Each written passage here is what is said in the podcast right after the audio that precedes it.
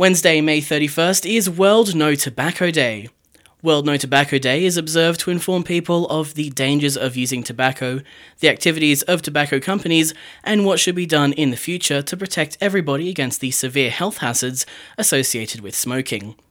Dr. Sally Bristow is a senior lecturer of nursing and has been working in this field for years, having obtained qualifications from the University of Technology, University of Newcastle, and the Australian Catholic University. She also holds multiple roles within the University of New England, including the chair of the School Education Committee and the University Aboriginal and Torres Strait Islander Employment Governance Committee.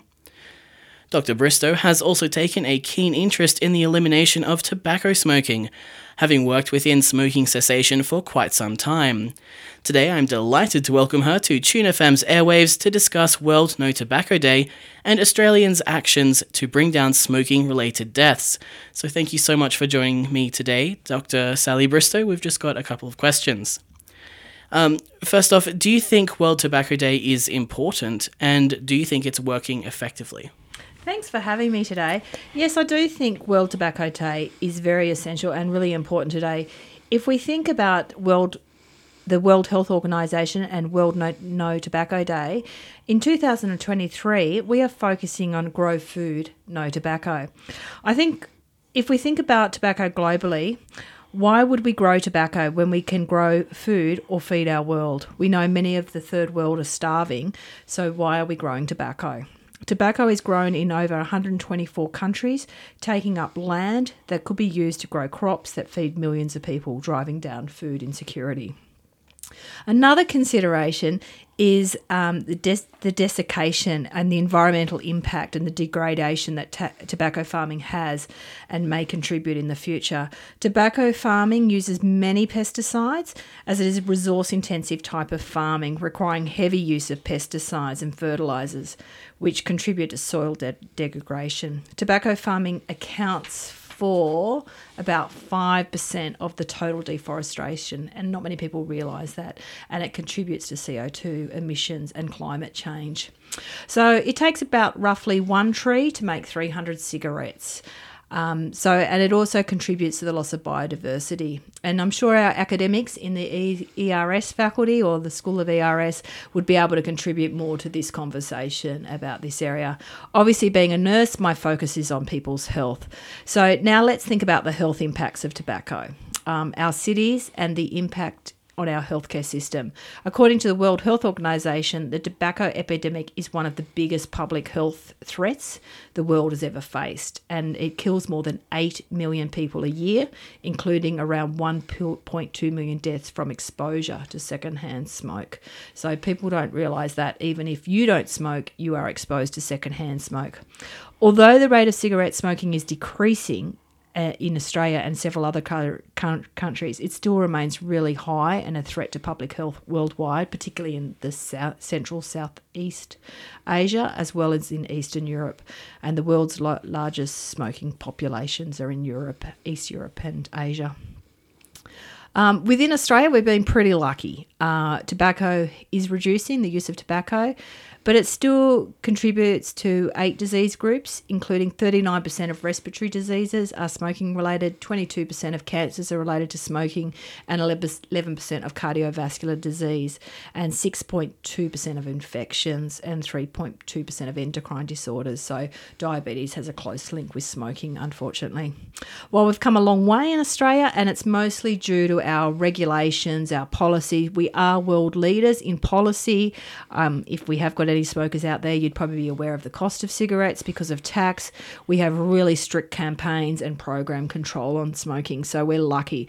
So, tobacco control is far from completed. Um, many of you may know vaping control is just getting started. Yeah.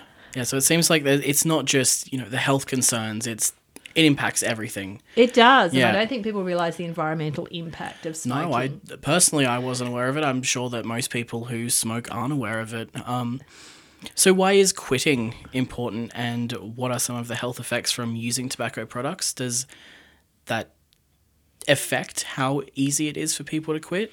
So I'll, I'll talk about easiness of quitting because that's actually it, it is not easy to quit at all. And um, yeah, it's very difficult. But put simply, tobacco dependence is a chronic disease um, that offers and requires repeated interventions and multiple attempts to quit. An addiction to tobacco products is caused by the drug nicotine. So that's what causes the addiction. It is very, very addictive, and on average, it takes about eight attempts to give up. Many of you know that tobacco is made from the leaves of a tobacco plant. It contains nicotine, which is the addictive drug, and regular cigarette smoking can lead to nicotine dependence, and that's why it makes it hard to give up because of that nicotine dependence. Nicotine dependence is often influenced by both genetic predisposition and environmental factors. People don't realize if they smoke during pregnancy and they've got the gene, they're exposing an unborn baby, that will automatically, when they start smoking, be addicted very quickly. Some people get addicted quicker than others. When you smoke tobacco, in cigarettes. You can smoke it in pipes as well and cigars. I don't know if you've any of you have seen the water pipes that people use. Yeah. Yeah. Um, you absorb the toxic. Um, the toxins and cancer causing chemicals that affect your health. And the risk of developing cardiovascular disease and cancers is very high, and in particular, COPD. I see many clients with um, it's called chronic obstructive pulmonary disease in their 40s, and they're probably the ones that started smoking in their late teens, and by the 40s, they've already got signs of COPD. Once you've got it, you can't get rid of it. Is that different if you chew tobacco? Right, I'm going to talk a little bit about Yeah. that because you think you think about the different types of tobacco Yeah. consumption. Yeah. Yeah. So the most common forms of tobacco use is inhaling through cigarettes, and that's what most of us think about. But there are the pipes and there are cigars. But however, there are smokeless tobacco, and it refers to a variety of tobacco products that are either sniffed, sucked, or chewed. Yeah. So Yeah. they're just as um, addictive and just as dangerous. Just as bad, yeah. Yeah. Yeah. Yeah. So, um, did you want to talk a bit about vaping? Yeah, so can you tell us a bit more about vaping and the effects that it has had on the number of Australians that smoke?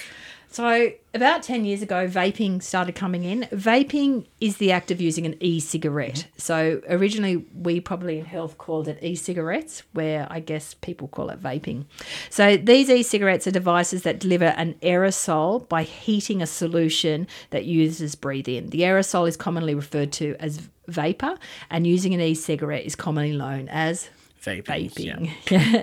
the liquid used in the cigarettes may contain a range of toxin chemicals, including those that add flavour. So people say they smoke, is it lemonade or. Or whatever the flavour is because floss. it tastes good. yeah, yeah. So And they of have course, all that these. makes it attractive to younger people. That's right. And um, they can be labelled nicotine free.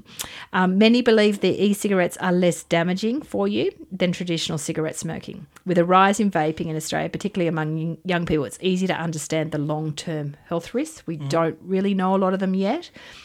We do prescribe e cigarettes for smoking cessation. I don't know if people realise that. But when we're looking at smoking cessation, we calculate how many years people have smoked for and how many packs. So we call it a pack year history. So some people are used to smoking 54 cigarettes a day. These are intense people that have smoked a lot and have real tobacco dependence. Yeah. So, in that way, prescribing an e cigarette is good because we're trying to reduce that nicotine dependence. But unfortunately, while we use it as a smoking cessation form, it's also adding to people taking up Yeah. smoking. It's very much becoming sort of almost a gateway. Yeah, it is, unfortunately. Um, so it's become a way of people taking up and becoming addicted to nicotine. Now, I know it's illegal to sell cigarettes in Australia with nicotine in them. Um, but the largest problem problem with vaping in Australia is at the moment is we don't know what e liquids or solutions are in the the cigar- the vaping cigarettes, the e-cigarettes. It's actually like a basically a cocktail of chemicals and toxins that you're putting into your lungs. And that's the problem. So there's real safety issues with that, particularly around respiratory health of young people. And um, the report that 100% of e-cigarettes weren't accurately labelled. So these e-cigarettes aren't accurately labelled to exactly what's in them, and that's what the research is showing us. And 20% of these e-cigarettes that said they had no nicotine have nicotine in them. Um, so you know the hundred percent of the chemicals um, are, are unidentified at the moment. Which, of course, makes it that much harder to really establish what they're doing to the body. But from what research there is, do we know if there is a difference between the health effects of nicotine based vapes and nicotine free vapes? Well, it's still nicotine, it's still Yeah. dependence, and it depends on how many you take. Like I just spoke to you before about someone that might have a pack year history of 54 Yeah. versus someone that has a pack history of eight. And, you know, there's certain techniques we use in smoking cessation. When we talk to people, we have um, certain scores and things like that we use to really work out what people's addictions are. I guess you brought up a really good point before that it is a gateway to smoking. Um, and it is not regulated, and this is the problem because when we start paying taxes and things like that on e-cigarettes, it's going to cost a lot of money to have them. At the moment, they're quite cheap. People buy them illegally. You know, they're you know cheap, so people might be smoking one a, every hour, sort Yeah. of thing. So we don't know. Um, they're becoming increasingly popular with young people, which is a Yeah. real concern. Um, and if you want to know why, it's I've- because companies, like they did the tobacco industry Yep. back in the 40s and 50s and 60s, promote it.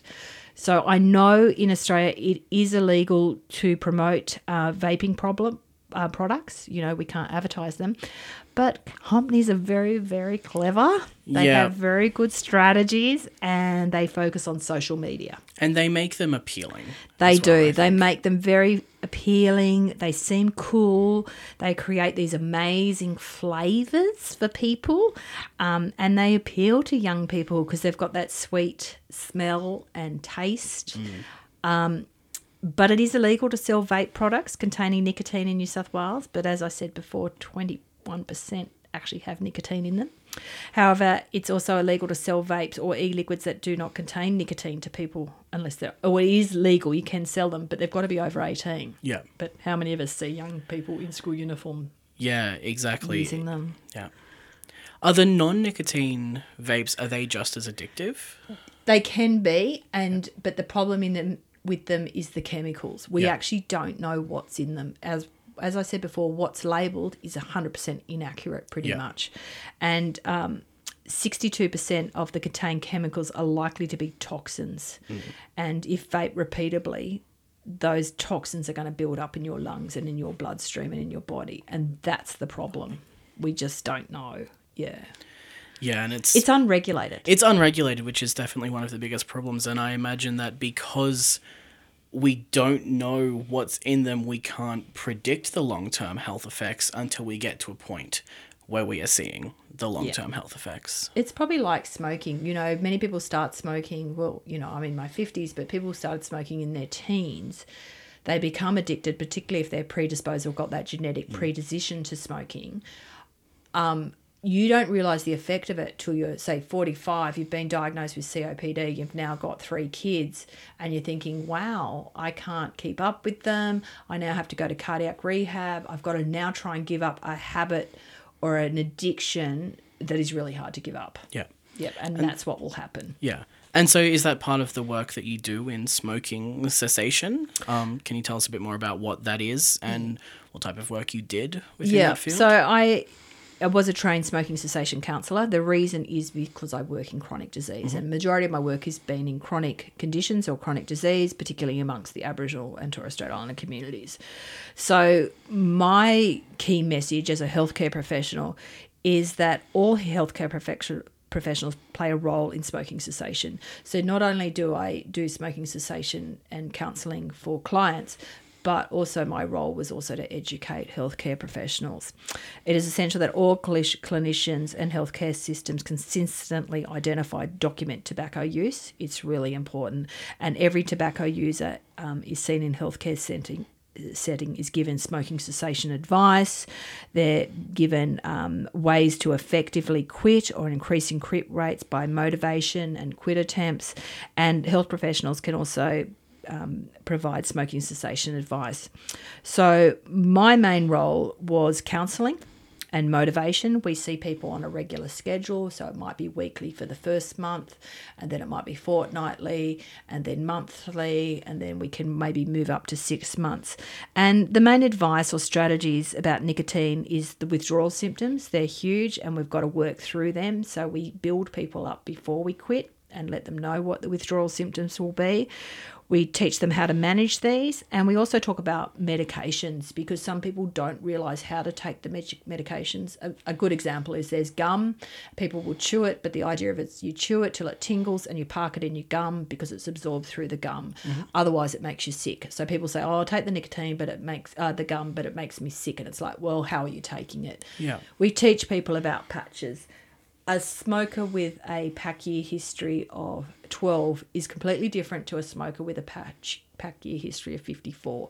So every treatment's individual, everybody's different, everybody will use different things whether they use gum, patches, microtabs, mouth spray, all those different options. It's different for everybody and that's why we always recommend counseling and medication, not yeah. just one or the other. Yeah.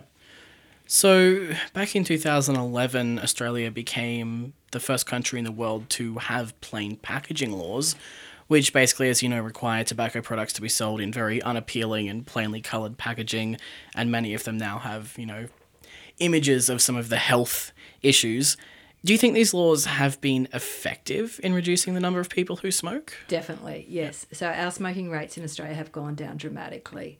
Yeah. So, you know, we used to have a lot of kids smoke. We used to have uh, in corrections, you could smoke. You could smoke on aeroplanes, train stations, in offices.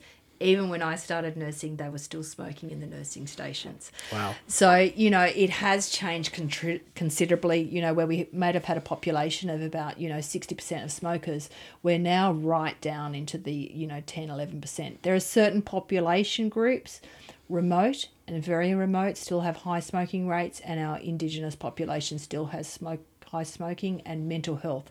Mm. So we target programs specifically for Aboriginal and Torres Strait Islanders and for our um, patients with mental health conditions as well. Corrections have done a very good job of reducing smoking cessation because you could no longer smoke in jails. Yeah. Yeah.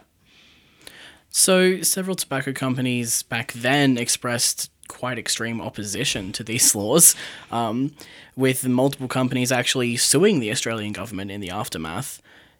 Does the amount of power that these large tobacco corporations hold pose a problem in protecting Australians' health? Do they still have that much power?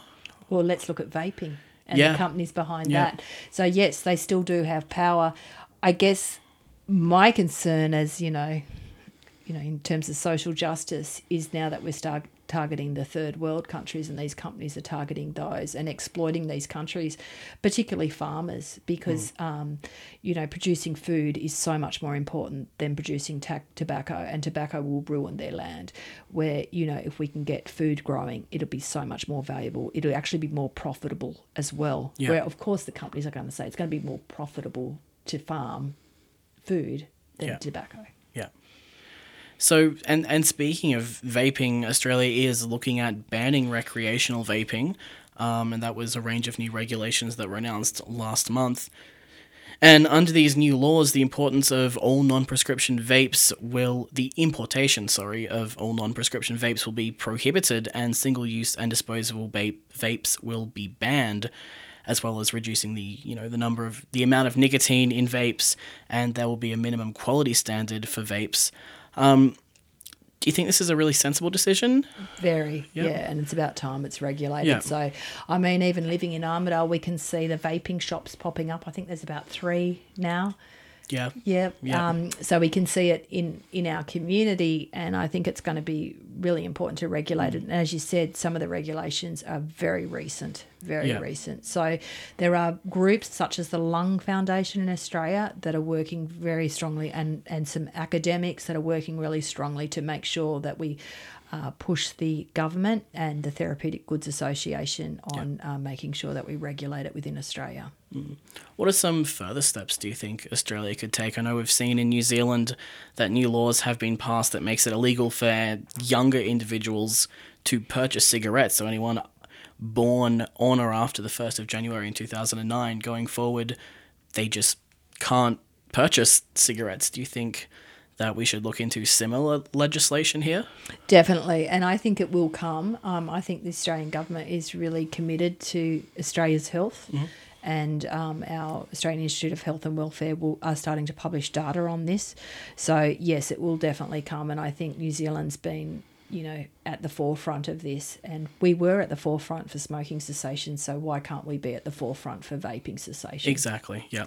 And for anyone who wants to quit smoking or quit vaping, do you have any advice for them? Yeah, the quit line's probably the best, and their phone number is thirteen seventy eight forty eight.